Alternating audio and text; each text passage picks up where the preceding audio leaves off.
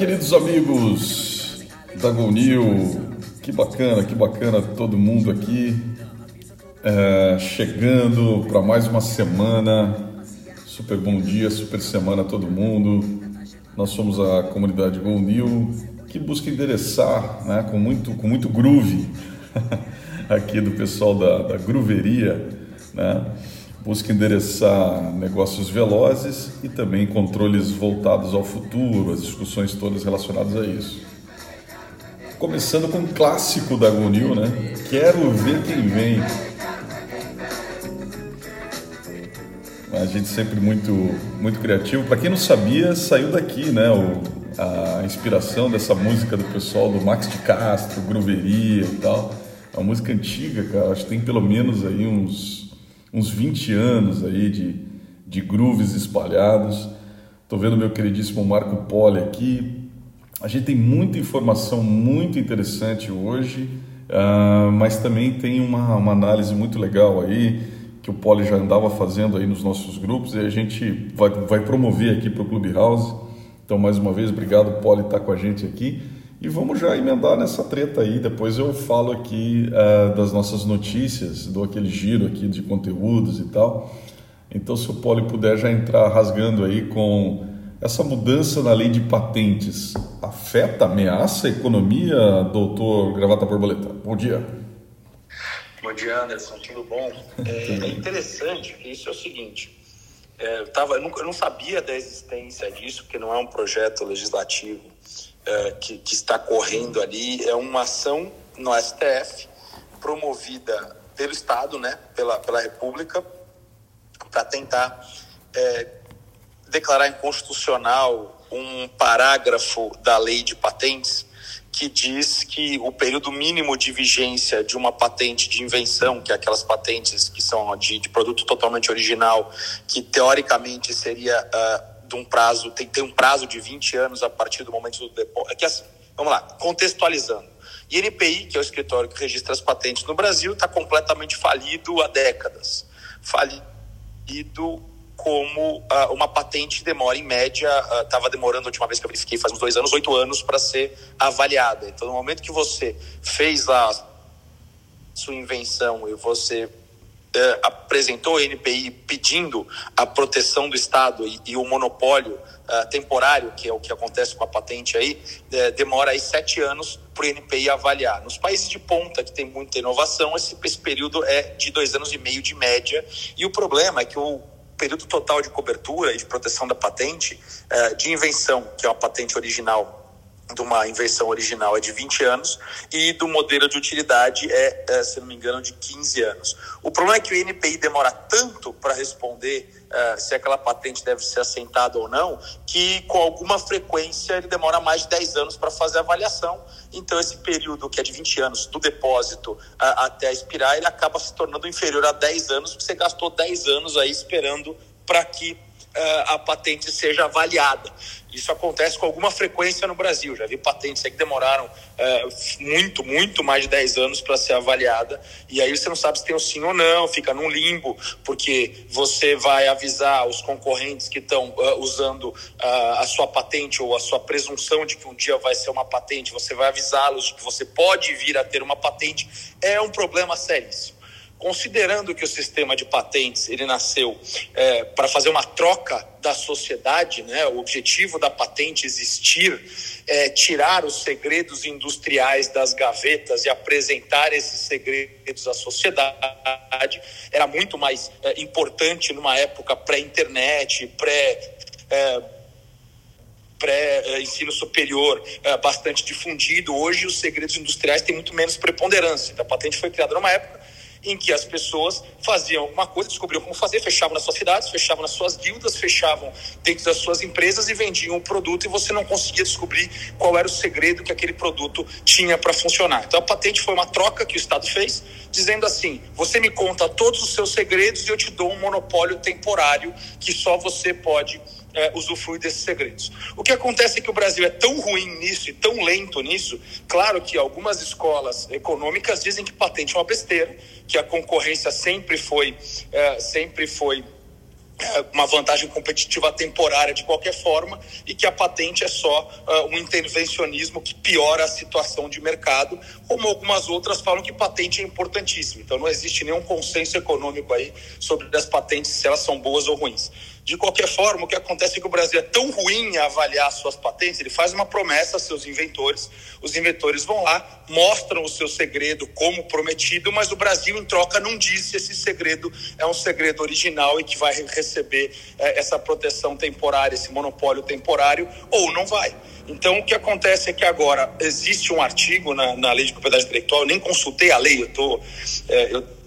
Eu aí participando, estou comentando sobre é, esse artigo que eu postei hoje, é, e diz que esse artigo fala que se o INPI demorar muito para, uh, para avaliar, uh, o período de extensão, o período da patente vai ser de no mínimo 10 anos. Então, se ele demorar 12 anos para avaliar a patente, no fim do dia, entre o dia do assento e o final da proteção, vai decorrer os 12 anos que ele demorou, mais no mínimo 10. Então, fica com 22 anos. E está sendo questionado exatamente este ponto pela AGU. Foi uma ação que foi proposta no STF contra eh, a lei de propriedade intelectual e o STF vai julgar. E o que acontece é que eh, um escritório de advocacia eh, chamou isso e fez um post no Valor Econômico patrocinado de qualidade de redação. Parece melhor até do que posts, do que, do que artigos feitos por jornalistas. Está muito bom esse artigo no Valor. Eu compartilhei em algum dos grupos é, e o que, que, ele fala é o seguinte: é uma, é uma defesa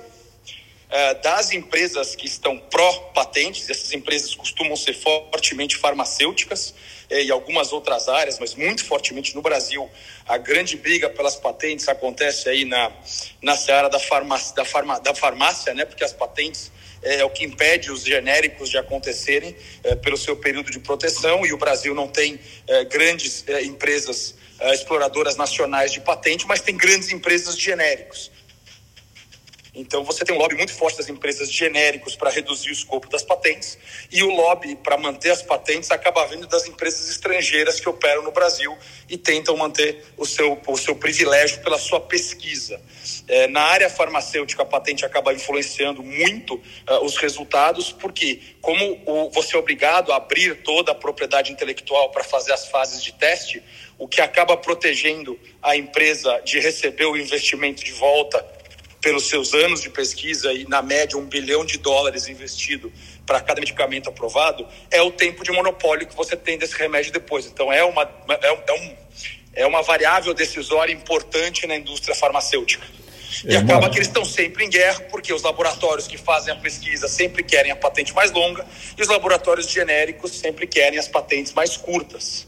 Então, nessa briga, eh, agora acabou eh, induzindo o Estado a agir. Então, existiu aí eh, uma ação da AGU tentando invalidar o artigo que deixa estender o prazo das patentes caso o INPI seja lento na sua análise. E ele é, ele é lentíssimo na análise, mas não é em todos os casos que é disparado esse mecanismo, mas existe o questionamento desse mecanismo para que se invalide é, esse artigo que dá a possibilidade da patente se estender ao, ao, após né, os 20 anos, que é o prazo padrão mundial, tá? O padrão assim no mundo é os 20 anos de patente, mas existia o questionamento. Então eu deixei algumas, uh, algumas, algumas reflexões ali no texto o primeiro é que tem setores que a patente é importantíssima, uh, em outros setores ela é inútil, porque quando você tem 10 anos, 9, 7, 8 anos de tempo médio de análise, já mudou três gerações de alguns produtos em certas indústrias, mas existem indústrias como a de medicamentos, onde as patentes são importantíssimas.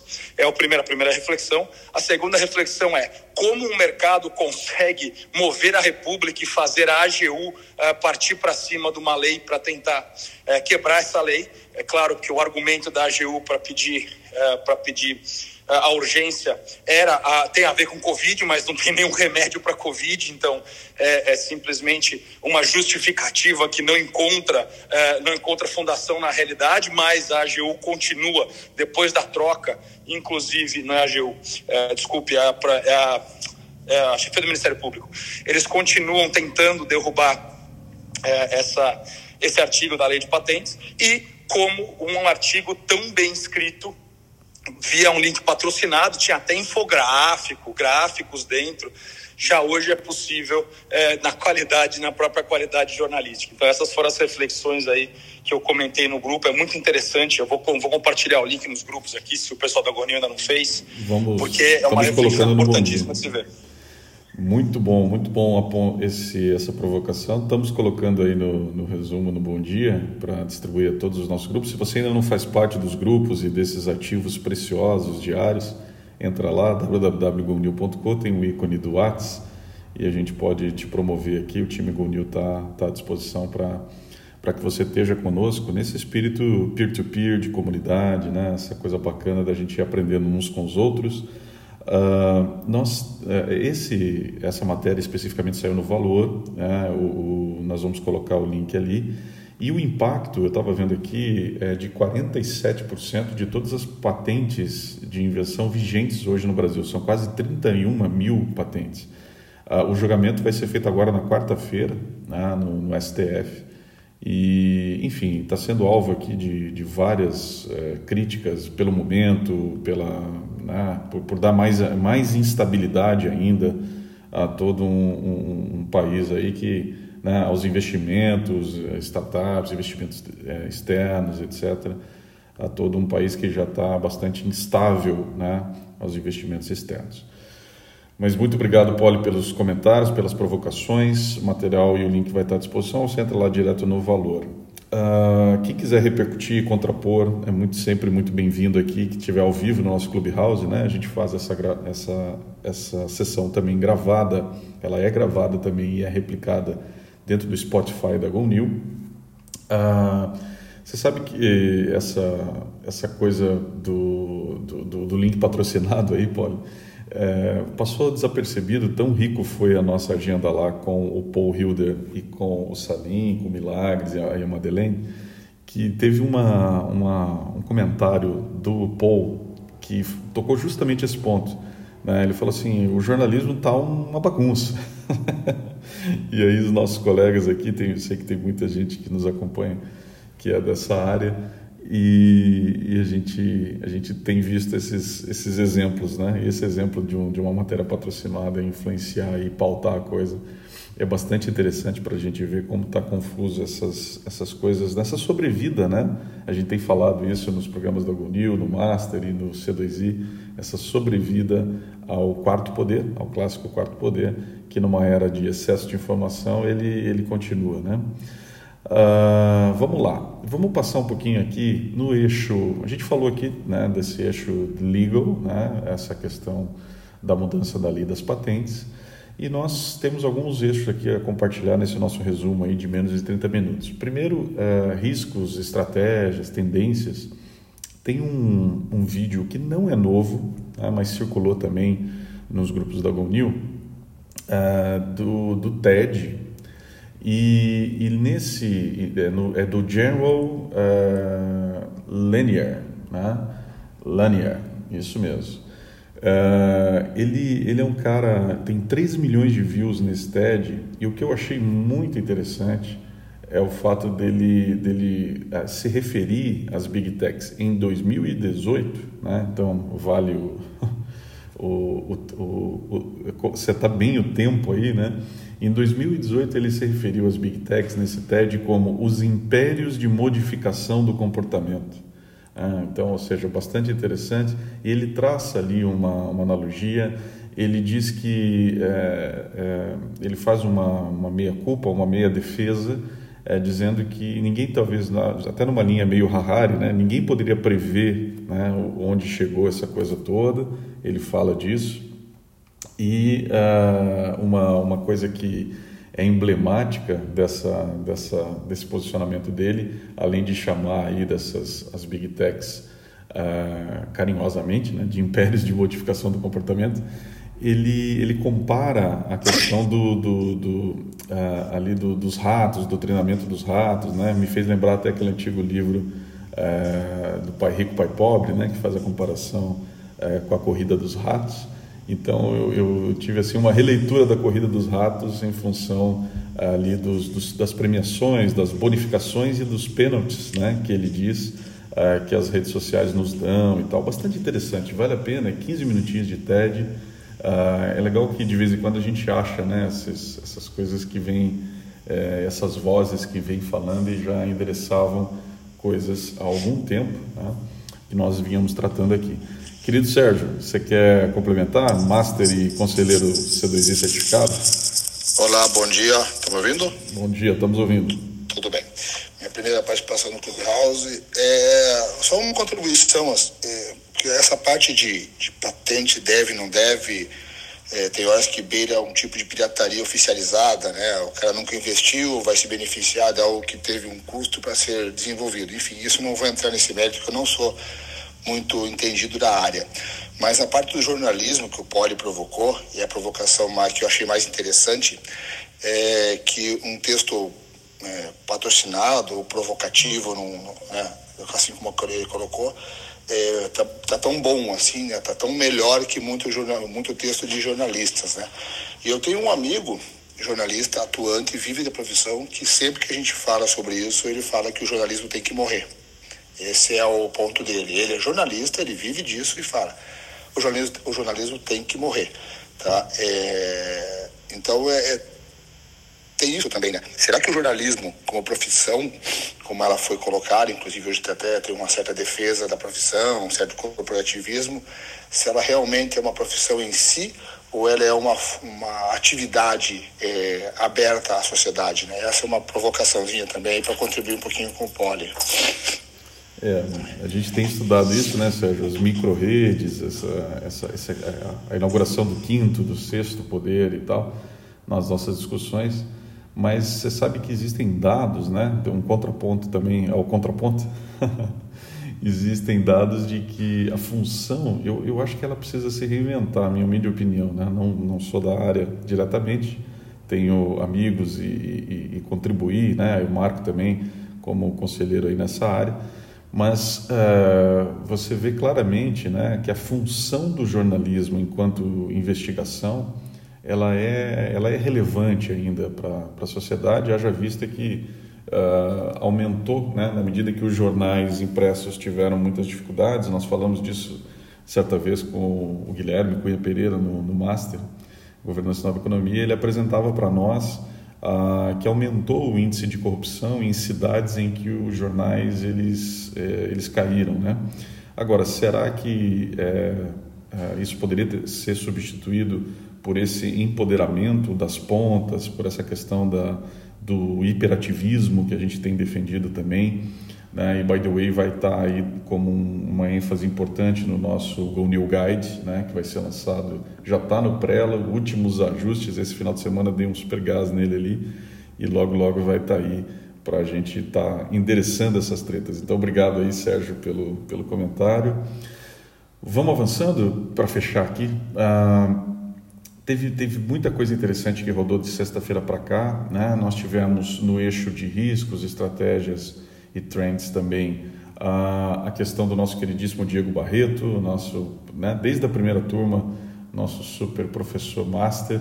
E ele é VP de finanças e de compliance lá do iFood, estratégia também está com ele e tal ele está lançando um livro né, é, sobre nova economia, bastante interessante. E aí a gente circulou em um dos nossos grupos uh, o vídeo da entrevista dele, tem também o texto ali da entrevista, onde ele afirma, abre aspas, né, empresários que não mudarem podem ser engolidos por novos empreendedores. Né? E o que eu achei interessante foi logo na primeira pergunta, que a, a repórter, esqueci o nome dela, ela fala, pô, e, e aí, você... Uh, você está falando de nova economia, mas agora, né? A gente sempre tem discussões sobre isso, até no, nos nossos próprios programas lá em New, né? É, e ele fala que, bom, sempre vai existir a nova, né? E aí ele discorre ali sobre isso. Esse link também vai estar à disposição aí nos nossos resumos, se você ainda não viu. Ainda nesse eixo, uh, teve outro, outro tá, tá pródigo aqui em, em professores masters né? É, saiu no, tanto no, no Infomoney como no Money Times uma, um artigo do Bruno Seskin, né? nosso professor master também, queridíssimo lá da Júpiter, faz um trabalho incrível né? de, de comunidade também, da comunidade dos investidores brasileiros há bastante tempo já. E o Bruno uh, afirma né, que as startups brasileiras são investimentos anticrise. Tá? um artigo também que vai estar lá nos nossos grupos. Uh, entra lá, www.gonil.com, você pode ter esse resumo todo que a gente tem, prepara aqui com muito carinho, nas madrugadas adentro. Uh, Para fechar esse eixo, China está mais perto de ultrapassar a economia dos Estados Unidos, né? um, um material da Bloomberg, bastante interessante, também vale dar uma olhadinha. Uh, já no eixo de Capital Accounting, a gente tem uh, duas questões que até se, se contradizem de certa forma. Né? Primeiro que o Ethereum, né, a cripto, bateu um novo recorde aí, subindo 20% em apenas uma semana. Então tem um hype aí uh, também desse uh, do Ethereum. E tivemos uh, um, um, recorde na última sexta-feira quanto à dificuldade de mineração do Bitcoin. Né? Então, essa é outra coisa, saiu no, no Money Times. Né? A dificuldade de mineração da rede Bitcoin atingiu recorde nessa sexta-feira. Né? uh, com infográficos ali e dados e tal. Bastante, vale a pena dar uma olhadinha, vai estar tá aí também no, no nosso resumo. Já no eixo de Go New Board Functions, né, nossas, as novas funções dos conselhos, e que a gente tem também um. Aliás, para você que ainda não viu, né, nós temos vários conteúdos gratuitos lá no site da GoNew e-books, né? O meu próprio livro lá, escrito em 2017, lançado em 2018, está à disposição né, para todo mundo, justamente nessa, nessa corrente bacana de gente senior aqui que está é, ressignificando a tomada de decisão, a alta gestão e os conselhos empresariais. E nesse eixo nós tivemos uma matéria que saiu da alta, né, de até 33% entre 2018 e 2020 da remuneração dos conselheiros e CEOs. Ah, eu até brinquei que foi o efeito GoNew, o efeito C2I e tal. Saiu na exame, né? Ah, esse aumento. E tivemos também, né? É, eu, eu, brinco isso no resumo hoje. Não, esse aumento não foi para o presidente do, do conselho do BB, porque ele renunciou ao cargo, né? Então é, saiu também essa matéria é, treta, né, porque coloca ali a interferência de novo do presidente, né, é, Bolsonaro nessa questão. Enfim, vale dar uma olhadinha ali também, se você não viu, dá uma olhada que vale a pena. Ah, pois bem, para fechar aqui, o eixo de dados, tecnologias e cyber. Né? Teve várias, é, várias notícias, vários conteúdos interessantes que vale dar uma olhadinha para você que tem interesse. Primeiro, o, CNP, o CNJ constituiu, instituiu o Comitê de Segurança Cibernética do Poder Judiciário, né? então uma informação bacana para a gente dar uma olhada. O próprio governo federal lançou um chamado, é, tem um, uma matéria aqui na, na Agência Brasil, né? o governo lança Sistema de Proteção de Dados Pessoais, né? em linha com a LGPD, etc. e tal e a gente sempre tem repercutido ao mesmo tempo cada vez mais, né, dados, vazamentos, né? Eu sempre brinco, o vazamento de cada dia nos dá hoje, né? E, e tivemos mais um, né? É, 533 milhões de usuários no Facebook, é, desculpa, isso mesmo, 533 milhões uh, de usuários do Facebook uh, tiveram seus, seus dados vazados online, né? número de telefone, endereço de e-mail e muito mais estão incluídos. Aliás, nós fizemos até uma, uma pizza que super viralizou aí, é, com os mais famintos pelos dados, né? Isso foi muito difundido e virou até aquele encaminhado com frequência do, do WhatsApp. Uh, e está à disposição, se você ainda não viu, a gente tem uma seção de Community Reports que é bem legal. Aliás, nela, por exemplo, tem um material novo, a gente está atualizando todo dia sobre Open Banking, que saiu aí, circulou nesses grupos uh, que nós temos, em outros grupos também. Então, dentro da, do Community Reports, você tem lá não só os infográficos da GoNew, como esse, de quem são as, as, as empresas digitais mais famintas, né? como também esses é, relatórios incríveis que circulam aí pelos nossos uh, WhatsApps e grupos, etc., que a gente nunca sabe onde está, né? E logo, logo nós vamos estar incluindo essa questão do, uh, de pesquisas lá, né? Vai estar daqui a pouquinho aparecendo aí. Uh, Milagres, já te passo a palavra, só para fechar aqui as nossas, as nossas matérias do dia. Então, ainda nesse eixo de dados, tecnologias e cyber, nós tivemos o acesso a dados médicos né, como obrigatório nos Estados Unidos. Então, uma matéria também interessante sobre, sobre esse ponto, que é polêmico, né, essa questão do, do monitoramento, é, né, chama-se o Medical Data Share, é agora obrigatório por lei nos Estados Unidos. E a matéria da Saúde Business pergunta, e aqui? Né? Uh, enfim, vale também dar uma olhadinha. É, há contradições nesse caso, né? E a gente está sempre endereçando isso. Queridíssimo Deluca, não sei se está por aí, mas ele é um dos advocacies da GoNew para esse tema de health. E uh, para fechar aí a, o cenário das contradições, os robôs que começaram a entregar encomendas, né? Em algumas cidades dos Estados Unidos a, a, Amazon registrou uma patente de, de, robô que faz a busca, essa busca e faz entregas. A RAP né, começou testes também de robôs entregadores de encomendas na Colômbia e a Amazon ampliou esses testes de entrega por robôs e tem até um vídeo sobre isso circulando aí com aquele robô todo maluco que caminha, né? É, e é bastante interessante. Enfim, eles estão chegando, eu diria, né? Então, queridos e querido Francisco Milagres, conta aí, cara, o que, que você quer comentar, contrapor. Todos são bem-vindos aqui, gente, ao vivo no Clubhouse, para você que está acompanhando. Uh, e a gente replica isso também no Spotify. Vai lá, Milagres. Bom dia, Anderson. Bom dia. É, não, eu estava me lembrando do assunto que você falou de privacidade, redes sociais. me lembrei de uma troca de mensagens que a gente teve pós o nosso, o nosso evento com o Paul e com o Salim. O Salim acabou pedindo o e-mail do Paul para conversas e eu me recordei que o passou o e-mail dele no servidor Proton Mail. Eu não sei quem usa quem já viu. É, o Proton Mail é um serviço baseado na Suíça, é, é, que tem leis de privacidade. É, e aí quem pode dizer melhor talvez o aqui, mas que protegem, em tese, protegem mais os nossos dados, estão numa região de segurança superiores, usam uma arquitetura não dependente de marketing e outros, outras empresas que têm outros tipos de interesse, obviamente, na e eu já uso o Proton Mail como um apoiador algum servidor de e-mail tradicional, mas eu fiz questão inclusive de ter um domínio na Suíça para ter esse tipo de uh, de ter esse foco de uso desse e-mail para redes sociais. Então, se você usa site de compra, redes sociais, puder colocar só um e-mail específico para isso, usando esse tipo de canal, em caso de comprometimento, você vai estar tá alocado em um tipo de sandbox ou uma caixa de areia aí que eventualmente esse tipo de serviço ele restringe e você não cai, por exemplo, um e-mail seu é, em serviço com Microsoft, Google, é, dentro de listas de spammers ou em grupos que, que vazam informações. Então, fica a referência protomail.com, quem quiser conhecer isso, é, vale a pena como referência, é um projeto aberto baseado na Suíça. Legal, é isso aí. Bom dia também é hashtag fica a dica, né?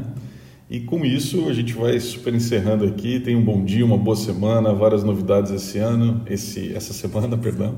Vamos encerrar aí com o, o furo que eu estou dando aqui de onde surgiu Quero Ver Quem Vem, que está sempre nos nossos, nos nossos repertórios aqui em Gonil, né?